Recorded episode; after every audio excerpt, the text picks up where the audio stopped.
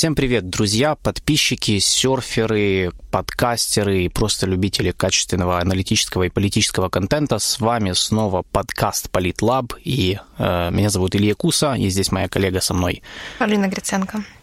И это, наконец-то, мы дошли наконец-то до итогового выпуска в этом году. Это будет большой выпуск, разделенный на две части. Мы надеемся сделать это такой нашей традицией. Каждый год в декабре мы будем записывать, я надеюсь, итоговый выпуск, в котором мы рассматриваем, будем рассматривать ключевые события уходящего года. Ключевые события, конечно же, международки и то, какое влияние они оказали на нашу жизнь, на региональную и мировую политику. Формат выпуска будет следующим. Мы берем каждый месяц и в нем определили ключевое событие, которое, на наш взгляд, э, было важным для развития международных отношений в уходящем 2022 году. Поэтому мы начнем с января и будем дальше двигаться по каждому месяцу и рассматривать интересные события, которые мы видели, слышали, а может быть даже некоторые, которые могли пропустить. Поехали.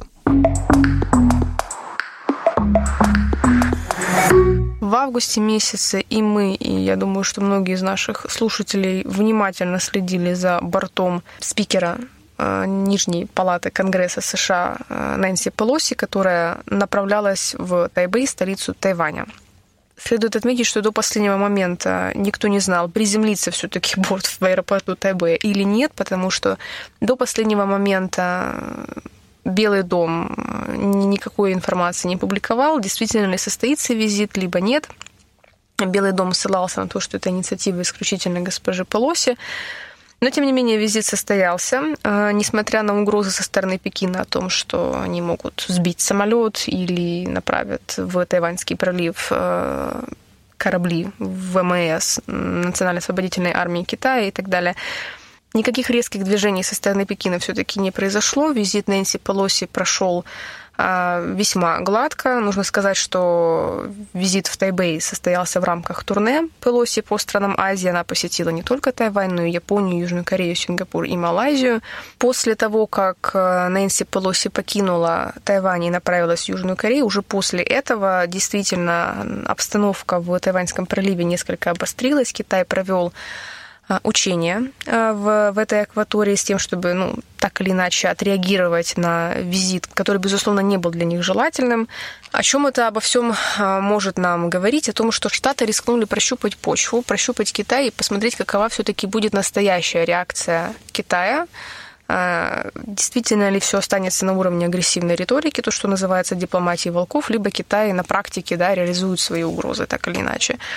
Этого не состоялось, то есть Соединенные Штаты э, своего рода дразнят Китай и пытаются определить те действительно красные линии, которые для Китая будут являться каким-то тем самым раздражителем, который спровоцирует на более кардинальные шаги, например, такие как э, своего рода военная операция против Тайваня, но эм, мир увидел, что Китай на данный момент не готов к каким-то агрессивным методом установления контроля над, над островом. И визит Нэнси Пелоси, собственно, стал доказательством тому. Происходит перетягивание каната.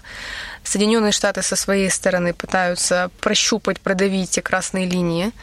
А Китай со своей стороны не может не реагировать. А Китай э, то, то учение проводит в Тайваньском проливе, то отправляет самолеты, да, в которые вторгаются в воздушное пространство Тайваня. Тайвань со своей стороны очень активно милитаризируется. Они увеличили срок службы для призывников.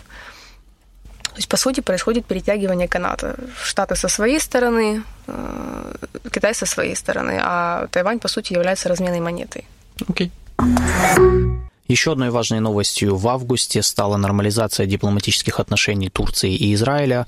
Э, впервые за более чем 10 лет стороны наконец-то установили нормальный политический диалог, э, восстановили работу посольств и назначили послов. В декабре, собственно, послы наконец приехали в столицы обеих стран и вручили верительные грамоты главам государств. В чем состояла загвоздка? Турция и Израиль э, не имели нормальных дипотношений с 2010 года, с тех пор, когда э, израильский спецназ провел э, операцию против турецкой гуманитарной флотилии возле берегов сектора Газы, в результате которой началась стрельба и погибли граждане Турции. С тех самых пор Турция разорвала дипотношения отношения с Израилем и последовательно критиковала политику э, Израиля на палестинских территориях. Были несколько попыток нормализации, но они опять упирались в палестинский вопрос и срывались. В этот раз, наконец-то, Турция и Израиль окончательно, ну, так сказать, э, нормализовали свои отношения на политическом уровне. Э, что, о чем это нам говорит? Э, это событие важно не только с точки зрения двусторонних отношений Турции и Израиля, но и с точки зрения региональных процессов на Ближнем Востоке. Дело в том, что на Ближнем Востоке происходит ровно такой же процесс, который происходит на постсоветском пространстве в связи с войной в Украине. То есть если в результате войны в Украине Россия э, была ослаблена, и ее позиции на постсоветском пространстве начали Эм, ослабляться и, соответственно, создавать возможность пространства для маневра региональных стран, чтобы они больше более самостоятельную политику вели. на Ближнем Востоке то же самое происходит с Соединенными Штатами Америки. После вторжения в Ирак в 2003 году США начали планомерно уменьшать свое влияние, свою вовлеченность в региональные процессы на Ближнем Востоке. В последнее время региональные страны окончательно убедились в том, что э, Вашингтон не хочет больше управлять регионом, пытаться им управлять, что-то там строить, э, брать на себя ответственность за формирование местного регионального порядка. Э, и таким образом региональные государства начали перебирать на себя больше ответственности, больше контроля над этими процессами.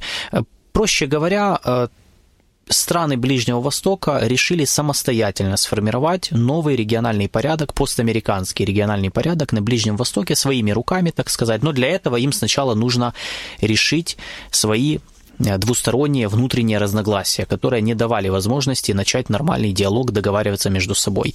В этом и состоит суть э, нормализации отношений, в числе прочих, Турции и Израиля или нормализация отношений Турции и Египта, которая тоже произошла в этом году, или нормализация отношений между Катаром э, и э, Саудовской Аравией, Катаром и Эмиратами, которая произошла в конце прошлого года. То есть все вот эти марафон нормализации, так, который я так могу назвать, которые мы наблюдали прошлый год и этот год, это все э, часть процесса, связанного с началом общерегионального диалога между ключевыми игроками на Ближнем Востоке по поводу формирования нового постамериканского регионального порядка и, возможно, даже новой архитектуры безопасности на Ближнем Востоке, в, которую, в которой бы учитывались интересы всех этих государств. И понятное дело, что для того, чтобы это сделать, нужно сначала э, нормализовать, стабилизировать э, ситуацию, э, урегулировать те разногласия, которые можно урегулировать, ну а в идеале решить еще и те вооруженные конфликты, которые до сих пор находятся в активном состоянии, типа конфликта в Ливии, в Сирии, в Йемене и социально-экономического кризиса в Ливане. Именно в этом является, именно в этом состоит ценность турецко-израильской нормализации, э, которая э, будет важным драйвером вот этого процесса постепенного формирования нового э, баланса сил на Ближнем Востоке в последующие годы. Сентябрь отметился ключевым и, наверное, одним из э, тоже достаточно наш, ну, нашумевших, кстати, из тех событий, о которых все слышали. Это начало протестов в Иране, а вместе с ними и острого политического системного кризиса Исламской Республики. Э, в сентябре э, так называемая полиция морали, так, или, или назидательный патруль в Иране задержали молодую курдскую женщину Махсу Амини за неправильное ношение хиджаба, отвезли ее в участок, где она при э, невыясненных обстоятельствах скончалась, что вызвало массовые протесты сначала ее родного курдского города, и затем э, подорвался весь кур иранский Курдистан, ну а за ним на улице уже по всем возможным причинам и претензиям начали выходить э, и люди других провинций и городов, и, э, и иранского Азербайджана, и провинции Систан и Белуджистан, и арабского Хузистана, и в крупнейших иранских городах, таких как Исфахан, Шираз, Хамедан и Тегеран, где особенно важную роль э, в протестах, то есть драйвером протестов стали студенты крупнейших университетов. Э, надо сказать, что протесты в Иране э, являются отображением э, системного кризиса, который переживает Иран уже много лет на самом деле. И этот кризис связан с несколькими процессами. Первое – постепенное уменьшение легитимности правящих элит, которые уже не так сильно воспринимаются молодым населением Ирана, особенно активным средним городским классом, который вырос за последние 40 лет существования Исламской Республики именно благодаря, собственно, экономической политике Исламской Республики. Второе, э, этот системный кризис отображается в том, что был нарушен общественный договор между э, населением и элитами, то есть его, попросту говоря, нет. Э, население не понимает, куда движется страна, э, какую модель экономики строит государство, как выживать при западных санкциях, и они не воспринимают консервативную, особенно консервативную часть иранских политиков, которые нынче находятся при власти с момента выборов, прошлогодних выборов, на, выборов, на которых победил президент Ибрагим Раиси, как раз ставленник консервативной части иранского политикума. И третья часть кризиса состоит в дисбалансе э, между между центром и регионами. Дело в том, что отношения между Тегераном и э, их периферией, то есть регионами, в которых проживает значительное этнические меньшинства, этнорелигиозные меньшинства, на юго-востоке белуджи, на юго-западе арабы, на северо-западе курды, на западе азербайджанцы, они всегда были сложными и своеобразными, специфическими, и понятное дело, что на фоне социально-экономических проблем, финансового кризиса, западных санкций и прочих проблем, внутренних проблем, эти отношения все больше обостряются обострялись. И, в принципе, когда начались протесты, э, вот это произошел социальный взрыв, в том числе на почве э, разногласий, которые существовали между центром и регионами. Поэтому мы можем в каком-то, в каком-то смысле, я бы все это описал как э, то, что Иран переживает своего рода перестройку как это было в 80-е годы в Советском Союзе. То есть это время перемен, когда есть запрос на перемены. Этот запрос власти удовлетворить не могут, слэш, боятся. То есть выберите вариант, в который вы больше верите. Люди не имеют достаточного, считают, что эти власти нелегитимны, то есть не могут говорить от их имени, соответственно, они не могут, они не имеют представителей во власти, и единственная возможность им выразить свое желание перемен – это выходить на улицы, что, кстати, является достаточно давней традицией в Иране. Э, уличные протесты не являются чем-то редким, на самом деле они происходили последние 10 лет очень часто, по очень разным причинам и поводам, и нынешний социальный взрыв – это уже, так сказать, пик кульминации всех вот этих проблем, которые накапливаются накапливались в иранском обществе в течение многих и многих лет.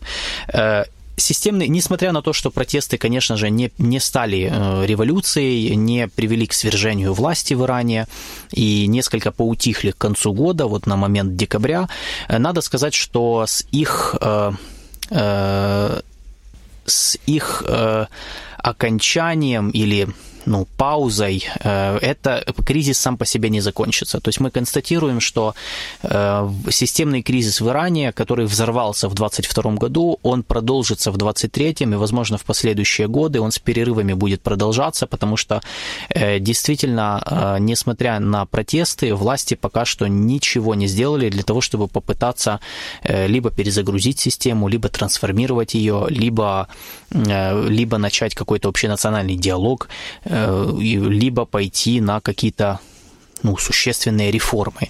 А без этого, понятное дело, что кризис будет только нарастать, и э, сами протестующие радикализоваться, а сами власти будут все больше загоняться в тупик. Э, и, скорее всего, Иран ждет, э, определен... ждет продолжения этой истории уже в 2023 году, возможно, в других формах, возможно, снова в формах протестов. В любом случае, системный кризис в Иране – это один из главных итогов э, для Ирана и для региона, поскольку Иран имеет огромное значение для Ближнего Востока с точки с геостратегической точки зрения, это один из главных итогов уходящего года. Октябрь месяц отметился очередным, очередной сменой премьер-министра Великобритании. Лиз Трасс сложила себя полномочия и ушла с поста премьер-министра, уступив должность Риши Сунаку. А Трасс э, побила, скажем так, рекорд, точнее установила антирекорд. Таким образом, ее премьерство стало самым краткосрочным в истории, в истории Великобритании. Она ушла с э, чрезвычайно низким рейтингом. Более 70% британцев не одобряли ее политику, и рейтинг да, 12 или там, 13% оказался у Трасс еще ниже, чем тот рейтинг, с которым с поста британского премьера уходил Борис Джонсон. А в чем же случилось, в чем же была причина отставки э, Трасс? Ее обвиняли в непродуманной экономической политике, ее обвиняли в, том, в поддержке богатых. Она объявила так называемый мини-бюджет, в котором э, базовая ставка подоходного налога снижалась с 20% до 19%, а для сотрудников с большими доходами с 45 до 40. И предложила также она отмену запланированного повышения корпоративных налогов. То есть ее отменили, ее называли Робин Гудом наоборот, ее отменили в поддержке богатых, она вынуждена была в соответствии, она вынуждена была впоследствии откатить свою инициативу. Но мини-бюджет э, повлек за собой обвал фунта стерлинга до исторического минимума. В общем и целом, это стало таким основным триггером, почему Трасс ушла в отставку. Но э, это произошло также и на фоне внешних кризисов, в том числе и российско-украинской войны, на фоне внешних проблем, таких как энергетическая безопасность и продовольственная в том числе. Цены на стоимость энергоресурсов и цены на стоимость жилья серьезно возросли, и Британия сейчас переживает то, что называется cost living crisis, да, то есть э, кризис стоимости жилья. Это и вынудило консервативную партию, которая переживала раскол, можно так сказать, э, выставить новую кандидатуру на пост британского премьер-министра, которым и стал Риши Сунак. Впервые в истории Британии пост премьер-министра занял представитель, выходец из индийской диаспоры, можно так сказать, да? И, в принципе, мы можем еще сказать, что э, вот ситуация в Британии, она показала нам э, не только контуры вот этого э, европейского, ну, как это, кризиса в Европе, вот э, э, энергетического, социально-экономического, который на самом деле зрел с момента э, мирового финансового кризиса 2008 года. То есть, в принципе, это еще та история, на которую сейчас просто наклад, насла, наслаивается и последствия пандемии, и последствия войны в Украине, и последствия роста цен на энергоносители в результате попытки зеленого перехода, и последствия внутренних проблем и ошибок британских властей в последнее время, э, начиная с Бориса Джонсона, которого же обвиняли в том, что он недостаточно уделял времени внутренним вопросам в ущерб, в, то есть в пользу внешней политики, и заканчивая собственно, вот э, упомянутым э, мини-бюджетом Элизабет Трасс, который поверг всех в шок и ужас, и после которого чуть не обвалились рынки э, фондовые, ну, не чуть не обвалились фондовые рынки в Британии. Но кроме этого, мы видим на примере Британии, что вот эти кризисы, в которых погружается, в которые погружается европейский, ну, погружен уже, да, Европейский Союз, они будут вынуждать власти все больше обращаться обращаться вовнутрь, то есть уходить во внутреннюю повестку, в решение внутренних проблем. Э, и это очень важное наблюдение, в том числе для нас э, из Украины, поскольку мы тоже должны понимать, и вы, друзья, должны понимать, что эм, многие в этом, в этом причина Эм, того, что нам кажется нерешительностью ЕС и стран ЕС в отношении там, России каких-то внешнеполитических вопросов, потому что они прекрасно понимают эту ситуацию у себя внутри, они пытаются балансировать между решением, необходимостью решать внутренние вопросы и выделять на них ресурсы, и необходимостью реагировать на внешние раздражители, в том числе на, например, э, ну, продолжать помогать Украине э, отражать российскую агрессию. Э, и вот эти два вопроса, они идут в связке друг с другом, то есть они прямо зависят друг от друга, э, поскольку э, ресурсов на все не хватает объективно, и э, власти в Европе, включая в Британии, они все-таки заинтересованы в сохранении, ну, собственно, своих позиций, своих постов.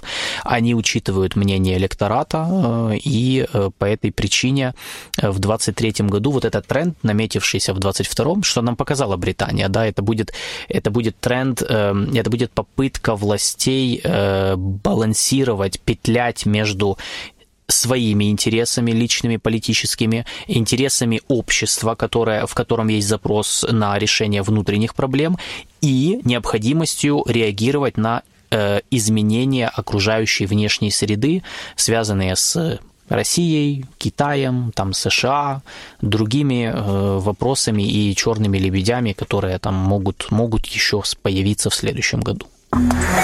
Еще одно значимое событие октября – это 20-й съезд Коммунистической партии Китая. В чем значимость этого события? Ну, помимо того, что э, мировые СМИ уделяли значительное внимание съезду, чего не наблюдалось в предыдущие разы, я напомню, что съезды происходят зачастую раз в пять лет, на этом съезде Си Цзиньпин был в третий беспрецедентный раз э, избран генеральным секретарем партии, поэтому вероятнее всего в марте месяце он получит пост председателя КНР Китайской Народной Республики. Помимо этого, новый состав постоянного комитета Политбюро Коммунистической партии Китая это по сути и есть, да, то есть те люди, ядро партии, те люди, которые управляют Китаем, Новый состав ПКПБ сокращенно теперь состоит, по большому счету, из соратников Си Цзиньпина или, можно даже сказать, клиентов а, тех людей, которые отличились своей безоговорочной лояльностью китайскому лидеру. А, в этом и состоит значимость э, съезда и значимость э, произошедших там изменений – Нельзя говорить о том, что перезаш... произошло существенное переформатирование политической системы, но изменения будут заключаться в том, что новая система, политическая система Китая будет характеризоваться абсолютной консолидацией власти в руках Си Цзиньпина, то есть, по сути, единоличной власти, будет характеризоваться гиперцентрализацией, по большому счету система становится си-центричной, Си Цзиньпин теперь будет ответственен и будет принимать не только ключевые стратегические решения да, в развитии государства, но и все тактические решения в том числе. А, нужно сказать, что к этому Си Цзиньпин шел все 10 лет. Я напомню, что он впервые занял пост генерального секретаря партии в 2012 году. И с того же буквально года он начал масштабную антикоррупционную кампанию, начал, по сути, зачищать э, те, чьи инициативы он рассматривал как таковые, что идут не на благо государства, на благо развития государства. При этом нужно отметить, что поскольку политическая система Китая очень закрыта, и в том числе и благодаря антикоррупционной кампании Си Цзиньпина, для стороннего наблюдателя очень сложно добыть какую-то инсайдерскую информацию, поэтому все выводы, все прогнозы делаются на, благодаря, благодаря открытым источникам, на контент-анализе, ивент-анализе и на э, тех речах, тех докладах, которые э, представители китайского, китайской политической элиты озвучивают да, во время своих выступлений. В качестве такого примера можно привести и доклад Си Цзиньпина на открытии съезда. Но на самом деле никаких существенных нововведений либо изменений о чем можно судить на основе доклада, в ближайшее время не предвидится. По крайней, по крайней мере, на ближайшие пять лет, на третью пятилетку Си Цзиньпина, который он будет находиться у власти, Китай будет сконцентрирован на решении внутренних задач, а внутренних проблем у Китая достаточно в частности и экономические. Уже сейчас в этом году наблюдается а, ощутимое торможение роста китайской экономики. Это несет с собой угрозу возникновения экономического кризиса на фоне огромного населения, да, то есть почти там, полтора миллиарда да, населения в Китае. Э, с таким огромным населением торможение роста экономики – это, безусловно, большая угроза. При этом Китай и Си Цзиньпин, в частности, который теперь будет нести ответственность за любое принятое решение, будут сосредоточены на социальных проблемах, в том числе, например, ключевой проблемой в Китае является неравномерное распределение доходов, и Си Цзиньпин, и КПК, которые стремятся все-таки к установлению в стране в конечном итоге коммунистического государства, где все между собой равны в первую очередь э, в вопросах доходов, это будет для них ключевым, ключевой задачей, ключевой проблемой. Плюс в Китае уже искоренили крайнюю бедность, но тем не менее бедные слои населения все еще остаются в Китае, и э, на улучшение ситуации среди этих слоев, да, чувствительных слоев населения будет направлена дальнейшая политика Китая. Одним словом, а, Си Цзиньпин и КПК будут сконцентрированы на решении внутренних вопросов в первую очередь, в том числе и на будут стараться не допустить экономического кризиса внутри государства. Поэтому в ближайшие пять лет война за Тайвань, война со Соединенными Штатами или с кем-то еще в планы Китая не входит. Китай будет сконцентрирован на внутренних вызовах. Э, Си Цзиньпин в своем докладе об этом тоже говорил, использовал, что интересно, западные концепции, терминологии по типу черные лебеди или серые носороги. Э, то есть э, признавая, что внешняя обстановка и мировая ситуация являются довольно нестабильными, в каком-то смысле даже агрессивными, для Китая ключевым становится решение внутренних проблем. По сути, Китай закрывается от мира в какой-то степени, экономика Китая будет закрываться от мира в какой-то степени. А сейчас Китай будет сосредоточен на развитии внутреннего рынка. Ключевой новостью ноября стали очередные выборы, парламентские выборы в Израиле. Это уже пятые досрочные парламентские выборы за последние два года. Э, в Израиле э, уже пятый раз выбирали Кнессет, новый состав Кнессета после очередного политического кризиса, который привел, привел к очередному же развалу правящей коалиции. Э, на этих выборах победу неожиданно одержала правая коалиция во главе с бывшим премьер-министром Беньямином Нетаньяху, который, получается, спустя год снова вернулся в кресло премьер-министра, уже сформировал правительство, которое было утверждено в э, парламенте. В, многие называют это правительство, в которое вошли представители э, правых и даже праворадикальных э, партий, самым правым в истории Израиля. То есть никогда в истории Израиля еще не было настолько правого правительства, как вот этот состав во главе с Нетаньяху, из-за чего Израиль и регион, в котором он находится, ждут очень, как считается, непростые времена. По какой причине? Ну, во-первых, э, выборы в Израиле э, завершились формированием большинства. Это первый раз за вот последние, вот эту, за, вот, за вот этот весь э, период марафона выборов, когда у какой-то коалиции партийного, у какой-то партийного, партийной коалиции есть какое-то устойчивое большинство.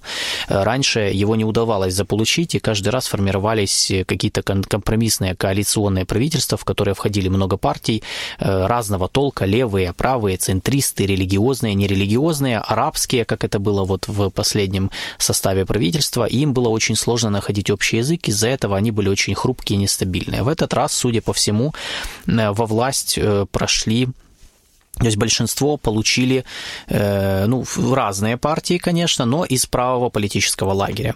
Второе. Э, эти выборы в Израиле привели к формированию правительства, с которым, скорее всего, многим странам будет сложно работать.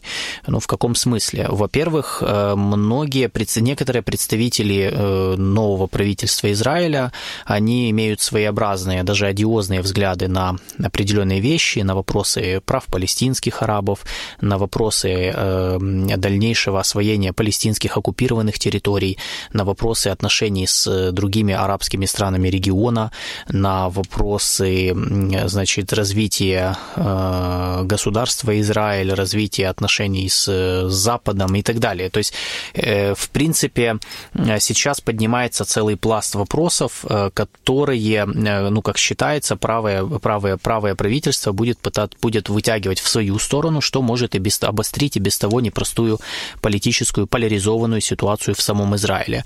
Кроме того, э, многие ожидают, что в следующем году из-за э, того, что при власти будут правые, которые захотят э, дальше продвигать свою политику, в том числе в отношении дальнейшего, ну, постепенно такой ползучей аннексии палестинских оккупированных территорий, многие ожидают, что это может в итоге подорвать Палестину, историческую Палестину, то есть оккупированные территории западного берега, где проживают палестинские арабы, арабы. Там уже давно э, на самом деле бурлит, э, э, регион бурлит. Каждую неделю практически происходит столкновение между евреями и арабами. Каждую неделю израильские силовики проводят различные полицейские рейды и антитеррористические операции в разных, реги... в разных районах оккупированных палестинских территорий западного берега возле, возле сектора Газы, что заканчивается гибелью то израильтян, то палестинцев. И понятное дело, что такая атмосфера, э, она приводит к э, обострению напряженности между арабским и еврейским населением этих территорий. И ожидается, что с приходом э, резко правого правительства в Израиле эта, эта тема может еще больше обостриться, что в свою очередь дестабилизирует регион и, может быть, даже поговаривают о наступлении некой третьей интифады, то есть восстания в Палестине по типу того, что было в 90-х, 2000-х годах. Кроме того, скорее всего, Израилю будет сложно. Э, новое правительство в Израиле может создать определенные проблемы в формировании э, связки Э, между Израилем и аравийскими монархиями залива. Э, с 2019 года при посредничестве США Израиль нормализовал отношения с рядом арабских государств, в частности с Эмиратами, Бахрейном, э, частично с Саудов, ну неформально, с Саудовской Аравией. И таким образом это породило слухи, которые потом подтвердились действиями о том, что в регионе формируется проамериканская, прозападная ось Израиль, аравийские монархии залива, которая должна стать центром, ядром нового постамериканского регионального порядка, направленного против, ну, на как бы, понятное дело, защиту американских интересов, но и на то, чтобы сдерживать влияние потенциально антизападных э, соперников США. Это Китая, России, Ирана, Турции в некотором, в определю, при определенных обстоятельствах. Так вот, новое правительство Израиля, учитывая его одиозность, его ну, такую неоднозначную репутацию. Некоторые министры в новом правительстве, они имеют судимости, некоторые э, очень неоднозначно и, и имеют токсичную репутацию в отдельных вопросах и неоднозначно высказывались по поводу палестинского вопроса, который является чувствительным для арабских стран региона, включая тех, с которыми Израиль уже давно имеет отношения, типа Иордании и Египта. Э, так вот, э, многие есть мнение, что новое правительство Израиля замедлит процесс формирования союза между Израилем и Аравией аравийскими монархиями залива, поскольку э, последнее, последним будет неудобно развивать отношения со страной, э, правительство которой э, открыто может претендовать на, ну, например, аннексию новых территорий или открыто нарушать еще больше права палестинских арабов, поскольку ну, эта тема, она очень чувствительна для народов этих арабских мусульманских стран, которые не захотят ну, откровенно идти против воли населения, ну, настолько откровенно, чтобы ну, чтобы не вызвать протесты. Поэтому выборы в Израиле, они имеют важное значение не только для э, будущего развития политической системы в самом Израиле и будущего Израиля и Палестины, и израильско-палестинского конфликта, но и э, это имеет огромное значение для будущего развития ну, самого Ближнего Востока. А израильско-палестинский конфликт – это один из ну, э, центральных процессов, который касается развития ближневосточного региона.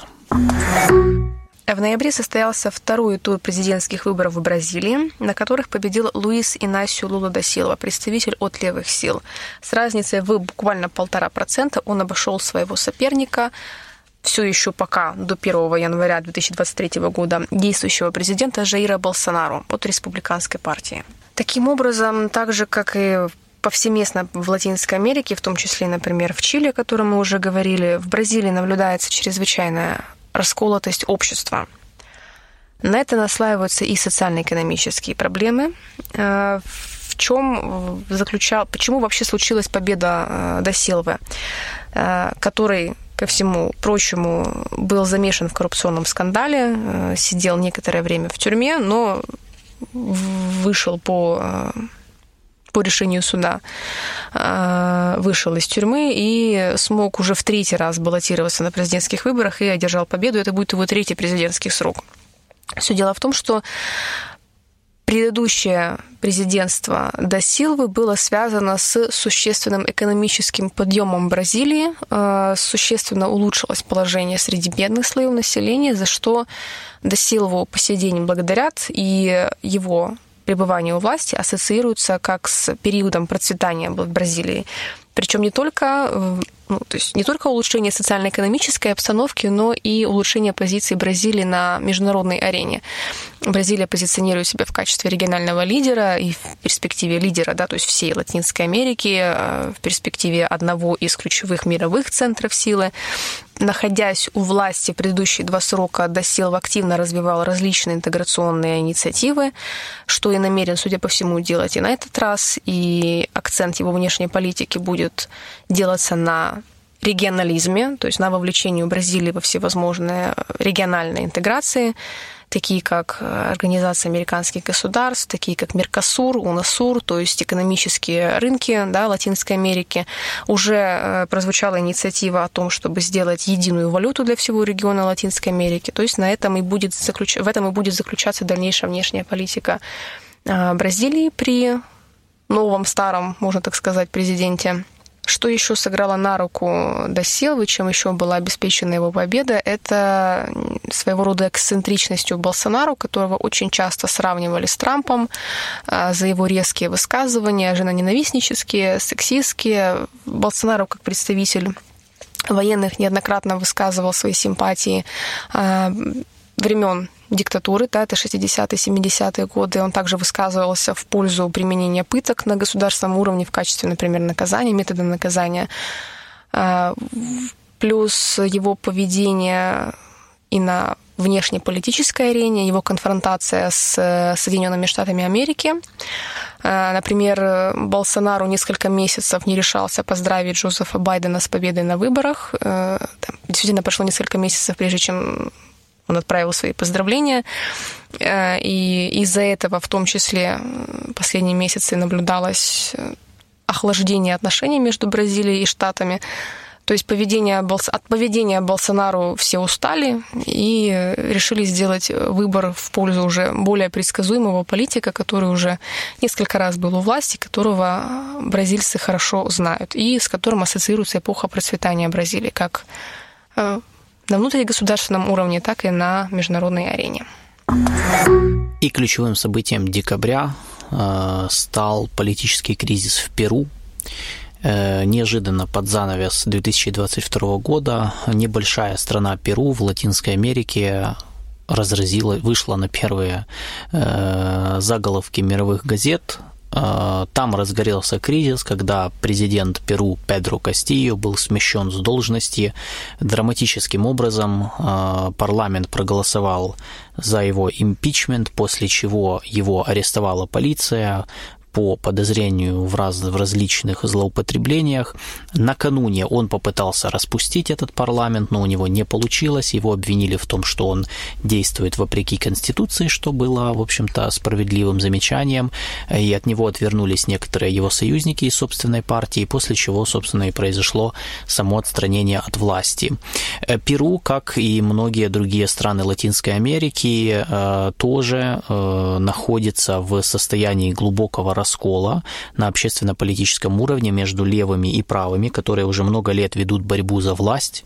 Э, левые, э, и которые левые и правые, по сути, имеют практически одинаковое количество сторонников. На каждых выборах это почти 50 на 50, если смотреть по результатам. Э, собственно, сам Педро Кастио, учитель из глубинки и один из ну, организаторов уличных протестов за права учителей э, и стал президентом э, во время вот таких достаточно вот одного из таких раскольнических избирательных кампаний. Э, он набрал большинство, но, кстати, не с большим отрывом.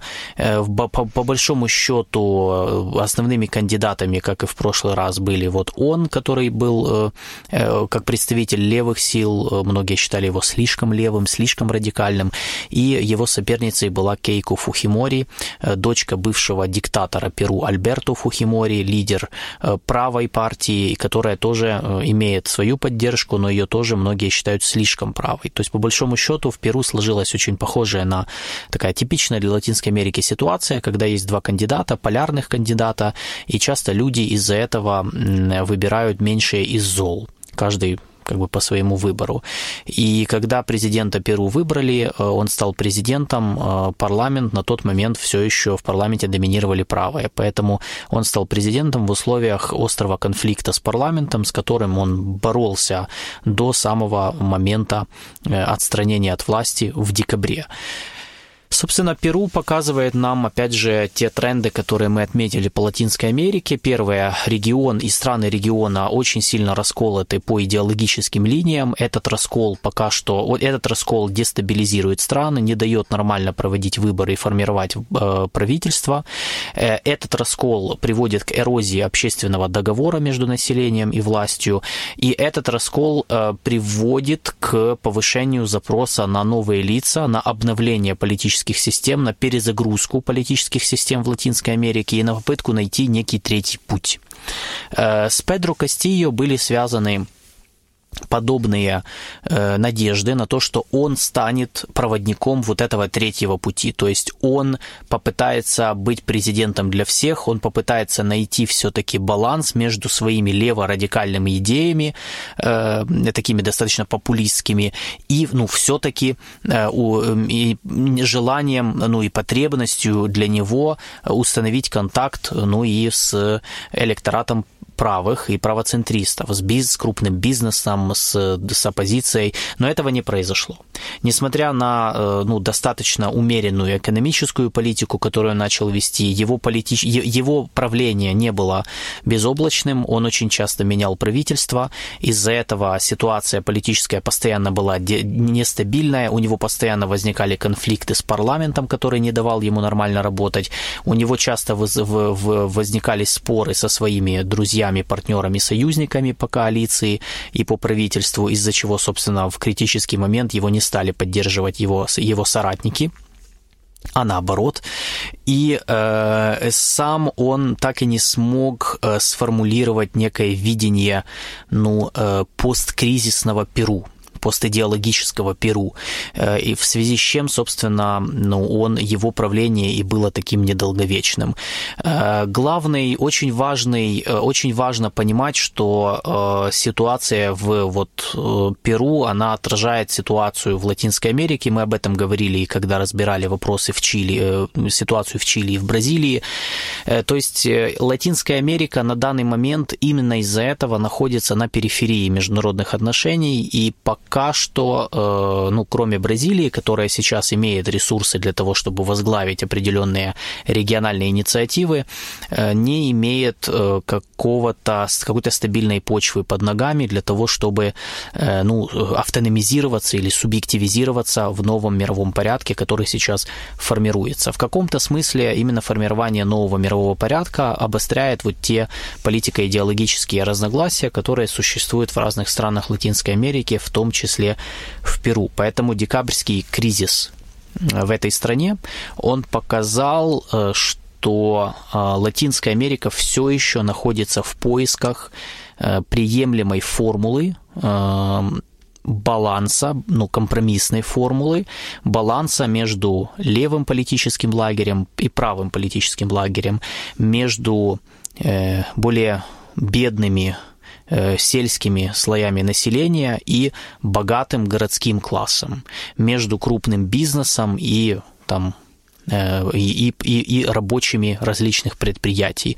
Э, то есть, по сути, Латинская Америка до сих пор находится в вот этом расколе, который ее преследует уже много десятилетий, который ее преследовал в прошлом веке, во времена Холодной войны, и даже усугубился во времена Холодной войны по понятным причинам, потому что правых тащили в одну сторону, левых в другую сторону. И на данный момент Латинская Америка переживает э, некую левую волну как мы видим на примерах Чили, э, Колумбии, Бразилии, ну, Перу, вот э, э, многие по, по результатам их выборов к власти там сейчас приходят левые, левоцентристские силы, а правые, наоборот, проигрывают. Хотя несколько лет назад был, была тенденция наоборот. Правые побеждали, а левые, дискредитировав себя, не, не сумев реформировать страны, они, наоборот, отходили на второй план. Вот эти качели, они пока продолжаются, и вот это один из таких главных выводов по Латинской Америке в этом году, который мы можем сделать, и, скорее всего, эти качели продолжатся в 2023 году, э, пока ну, кто-то из новых лидеров Латинской Америки э, не э, сможет сформулировать некую модель, которую бы ну, в той или иной форме могли бы воплотить в разных странах, или пока разные страны не, не ускорят региональную интеграцию Латинской Америки, которая поможет ну, всем сплотиться, так как это случилось, например, в Европе, и так как это сейчас пытаются сделать в Азии.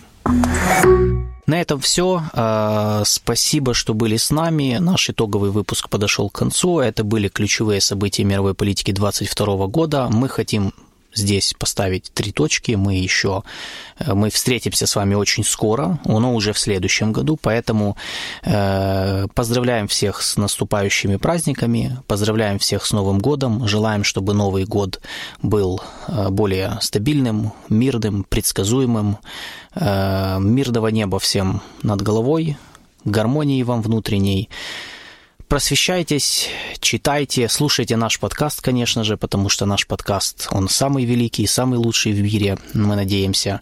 И мы надеемся, что он вам поможет в новогоднюю ночь познать и осмыслить те великие события, которые произошли в этом году, э, которые у нас не было времени, у вас, у нас не было, к сожалению, в этом году так много времени полностью осмыслить. Мы попытались вам донести их.